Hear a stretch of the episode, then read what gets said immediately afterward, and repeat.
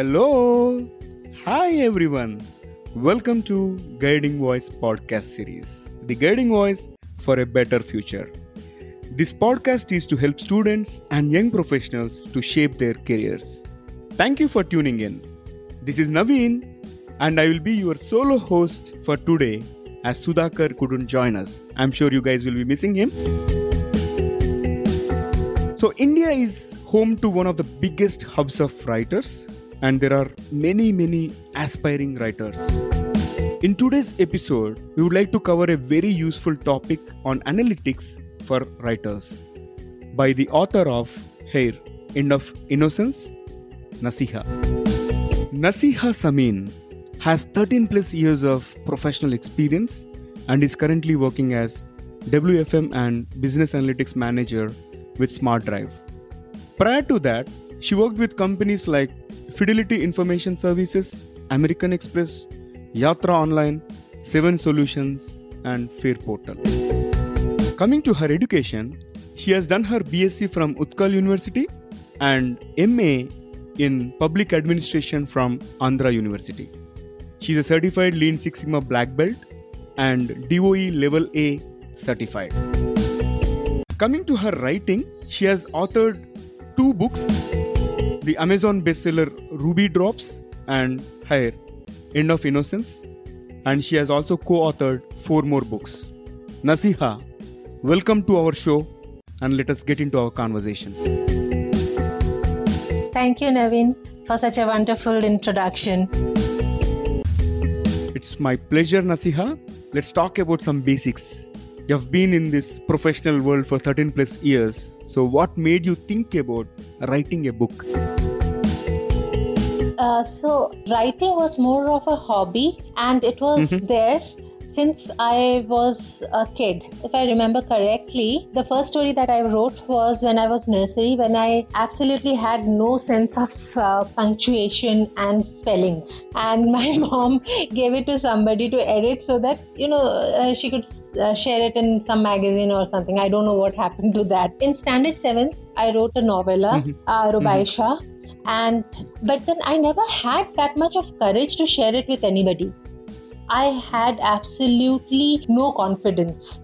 The only person who knew that I wrote on my weekends was my mother. Others thought I'm doing my homework. I was very much afraid that people would laugh at my work, at my errors. And growing up in a small city like Cuttack in 1990s meant Mhm. that you would have a lot of bullies around you who would just try to make fun of everything. So that ways I never thought that I could ever enter the line of writing. All and I kept all my writings hidden so that nobody would read it and make fun of me. But then, as they say, na, life goes in a different direction. And uh, Mhm. I met Alok, who is still a great believer in me as a writer. We started a career in uh, Gurgaon and we got into quality side, uh, business analytics side. But same time, every weekend, we kept time Mhm. aside for writing. But only in nine, 2015, I could gather courage to publish an anthology of uh, poetries dealing with uh, anxiety, loneliness, and depression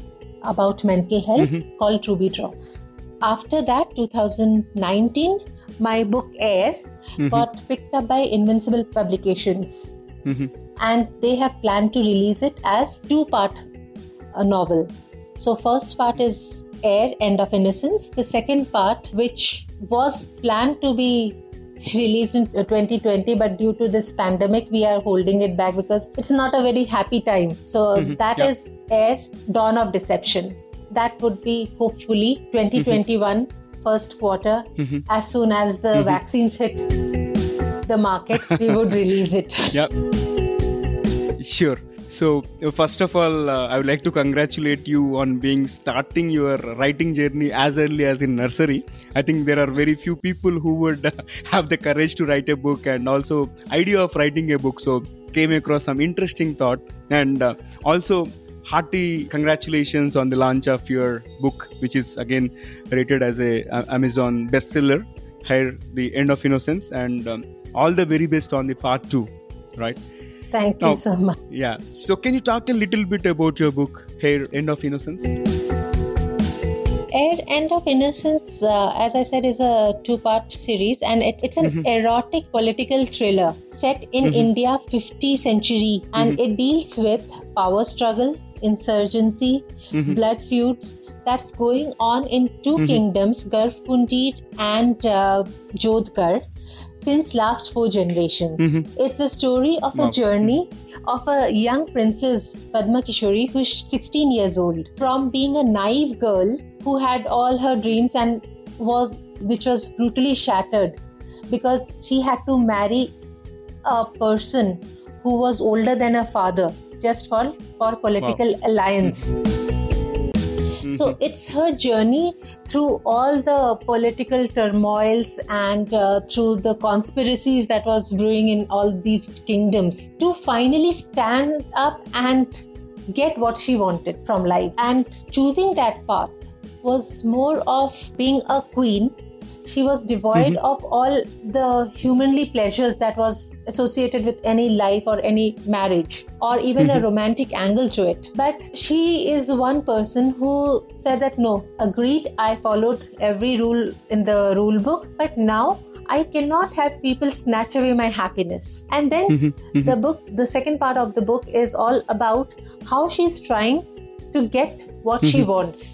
And that's the second part is all about will she get it and what is at what cost and will mm-hmm. she be killed for the treason so mm-hmm. that's all the conspiracies and politics that is happening in these two kingdoms yeah, this seems to be a fascinating storyline, and I can't wait to grab a copy of part 2 as well. So, once it is released, as mentioned in the introduction, we have many people aspiring to uh, become a writer and start their writing journey.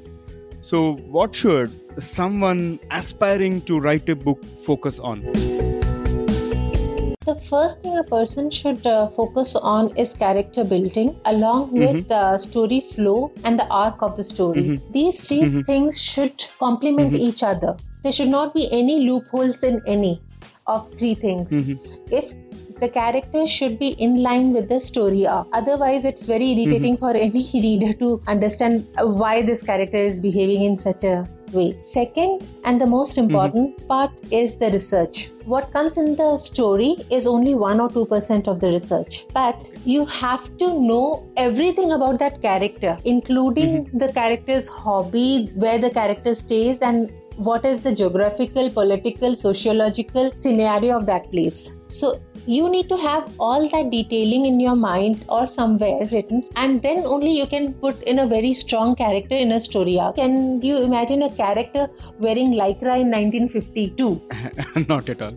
That, that is, uh, lycra was found out in 1953. So you can't have your character mm-hmm. wearing lycra in 1952. Yeah. So these are few things that person has to be very careful about. Mm-hmm. Sure, I think uh, that is pretty insightful. Now, can we talk a little bit about writer analytics and how can this analytics help someone in choosing the topics or finalizing the genre of a book, etc.? So, analytics, uh, as you know, in any content writing and especially in websites, mm-hmm. uh, this kind of analytics is very much helpful, which is like heat maps, clicks, keyword mm-hmm. search. So, that's a different analytics that is used in writing. Uh, another piece of analytics that is used in writing is what we call there are 10 or 12 uh, different analytics that we use. These are more from readability point of view. Whether your story is right how much of like target audience. Analytics helps mm-hmm. in understanding if your writing is right for your target audience. And accordingly you change your style a bit. Uh, these analytical tools that is used are more of readability indicators as flesch kincaid reading ease and grade level there is a score associated and grade is given higher the score mm-hmm. better and uh, it, it tells about how easy it is to read a particular passage mm-hmm. or a book. So, academic and scientific texts are generally from 10 to 14 range, and most of the fiction fall around 6 and 7, and dialogues are at 4 to 6. Now, mm-hmm, 2nd mm-hmm. is Gunning Fog score. Now, this index is commonly used to confirm if text can be easily read by a targeted audience. Grading is in form of text for a wider audience that index is 12 and as it comes down like 9 is school mm-hmm. freshman 8 is 8th grade so it helps you to understand if how complex your writing is let's come directly to smog grade which measures the readability that estimates the education required to understand that piece of writing one more is automated mm-hmm. readability mm-hmm. index which is ari now this mm-hmm. is interesting because uh, this index is designed to measure how easily your text could be understood in first reading. These are different kind of analytic tools and analysis that helps to understand how if our writing is very complex if it is matching to our target audience and what could we do better with this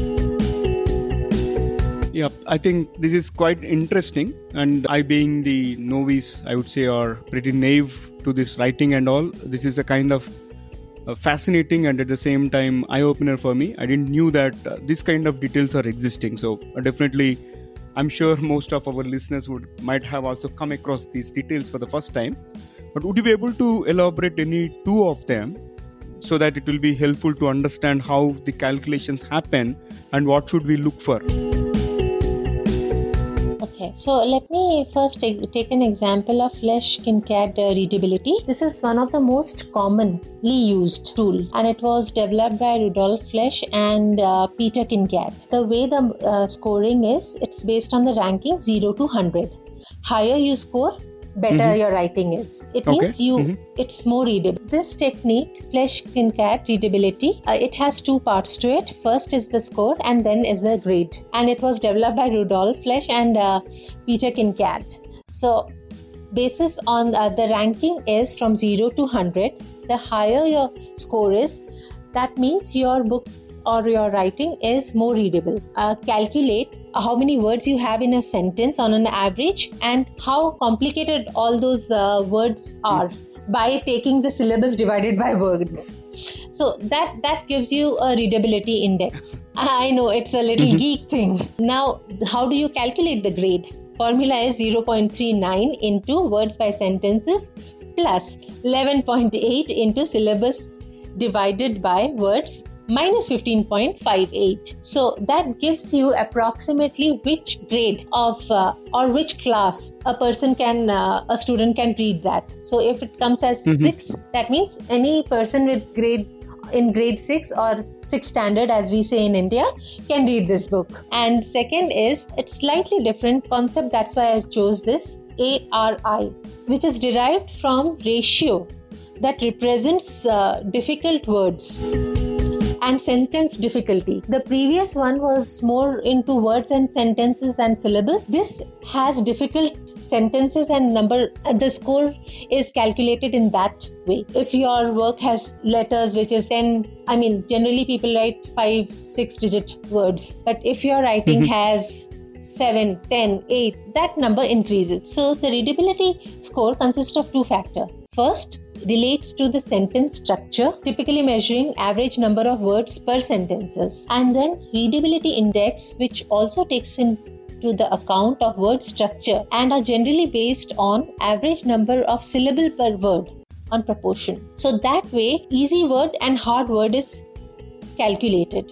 So for ARI, the formula is 4.71 into character by divided by word plus 0.5 into again word divided by number of words divided by number of sentences minus 21.43 a that's a lot of mathematics and uh, lot yeah. of mathematics. So it's a lot of tools are available so you can use them and uh, otherwise you can create put your word in some excel and do this calculation like we do Interesting, Naseha. So, when should one use them? Like, should it come before writing?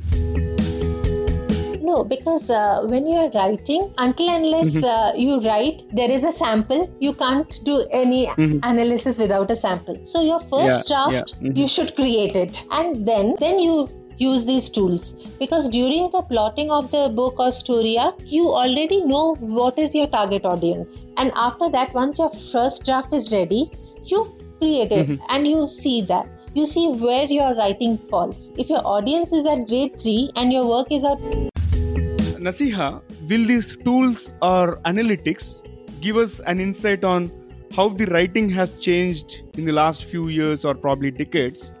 And how are the bestsellers ranked? And where does your book here stand at? I'll give you an example of a number of words per sentences. That's the first indicator mm-hmm. as how the writing has evolved or okay. has mm-hmm. changed mm-hmm. during the years. Okay. Mm-hmm. Can you guess what is the number of words per sentence in Sense and Sensibility? Mm, could be 20. Very close to it. It is 23.2. Now, mm-hmm. Tales mm-hmm. of Two City is 17.7. Mm-hmm. Hobbit is 16.3. Harry Potter's Philosopher's Stone is 11.9. And can you guess Twilight series is at 9.6. Wow. And where does Heir come in? So, Heir is somewhere between Harry Potter and Twilight. It is 11.5, very close to Harry Potter. Mm-hmm. And uh, let me give you the reading ease and the score of few writers. Okay. Hemingway, mm-hmm. amazing writer and most widely read. 93 is his reading mm-hmm. score and the grade is 4.1 mm-hmm. that when mm-hmm. we say 4.1 doesn't mean that only people at fourth grade should read or fifth grade should read okay it means mm-hmm. mm-hmm. person from fourth standard onwards can read it and suzanne collins 86 and readability is mm-hmm. 5 uh, grade is 5.2 and our dear okay. el james is 86 but the reading grade is 3.7.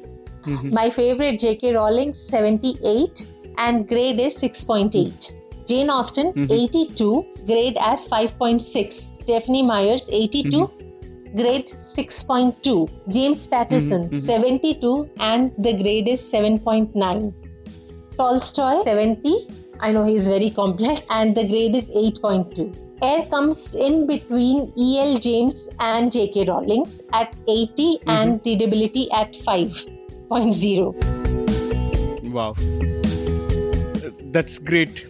And again, as I mentioned, it is a lot of statistics. Lot. So, excellent research you have done in the past uh, one, two years.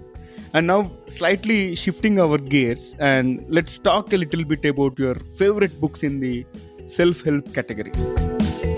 I'll be very honest. I don't like reading self help, and there's hard. I get very excited and buy them, and hardly I can complete five to ten pages, and then I just stop it because I find motivational and self help mostly from fantasy fiction, mm-hmm. be it Harry Potter or Bartimaeus trilogy, Pellinor series.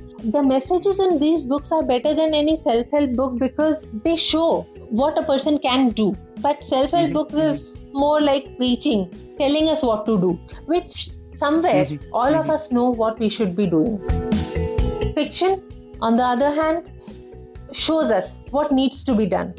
So that's why, you know, whenever I need any kind of motivation, I pick any fantasy book, go to a random page, read five or six pages from there, and bang, it's all there the only self help book that I have completed is Ikigai. Yeah, Ikigai is very small, thin book, and probably that could be the reason. And it is a complete different self help than most of the self help that we see. Is like you should first change your thought process and do. Ikigai says, do what you have to do. Mm. So it's a complete different mm. uh, psychological as uh, the way they have approached it is different. That's why I like. Yep, again, quite interesting. Like you get motivated by reading fantasy fiction books and all. So, very interesting stuff. Who is your favorite author and why? Among George R. R. Martin, Haruki Murakami, mm-hmm. Dan Brown, and mm-hmm. J.R. Rawlings. My favorite is mm-hmm. Alison Croggon. Her Pellinor series is amazing. Mm-hmm. Reading that, I felt that she is J.R.R. Tolkien's of today. Her book mm-hmm, has mm-hmm. that kind of style, flair of old classics. And very honestly, her book does not have short and simple sentences just showing us what the what is happening in the scene. Mm-hmm. She builds up layers of metaphors, builds in sense of adventure and distract, and you can feel it while reading it. Mm-hmm. Somehow, I find her book very inspiring also and relaxing at the same time because she sets the stage connects the character of the fantasy world to our world and literally she takes you to a different planet altogether. She's a time machine creator for me. My greatest wish is one day I wish I could meet her and get a chance to work with her, her at least even for a day. Recently, I connected with her on Twitter and asked her, "Can you can you tell me if Pellinor series is ever come, going to come on Netflix or anything? She said, I wish it, re- it requires a lot of funding. That's mm-hmm. amazing book. Yeah. And reading it, you'll feel it is one branch of, uh, not one branch, but the style of Lord of the, it's similar style of Lord of the Rings. I, I wish uh, you get a chance to meet her and I sincerely pray for it. So overall, it was uh, amazing stuff that you shared uh, with me and our audience today. So thank you so much, uh, Naseha, for joining uh, today's episode. Indeed, it was a very wonderful and insightful conversation around analytics for writers. Thank you so much, Naveen. Pleasure is all mine. Thank you, Naseha. Dear listeners, to know more about the speaker or our solo books, Ruby Drops and Here End of Innocence, or you can visit her website www.naseha.world or any of her social media handles. So you can find them in the episode description. And you can visit or follow us on social media. We are available on Twitter, Facebook, Instagram, LinkedIn, and Pinterest. And you can also feel free to email us, and we will be happy to share further details with you. Alright, so it brings us to the trivia segment of today's episode. And since we had a very great conversation about books and writing with Naseha, we thought we will present you some trivia related to a book. You know, Bill Gates is said to have paid $30.8 million for a copy of a book by Leonardo da Vinci. Can you guess the name of the book? Okay, it is nothing but Codex Leicester. And it is the most expensive book sold ever in the history. So only Bill Gates could afford it. And he has a flair for reading, so he's able to do it. Interesting, isn't it? Alright, so thank you for listening. Have a wonderful time. Take care and be safe. Until next time, bye bye.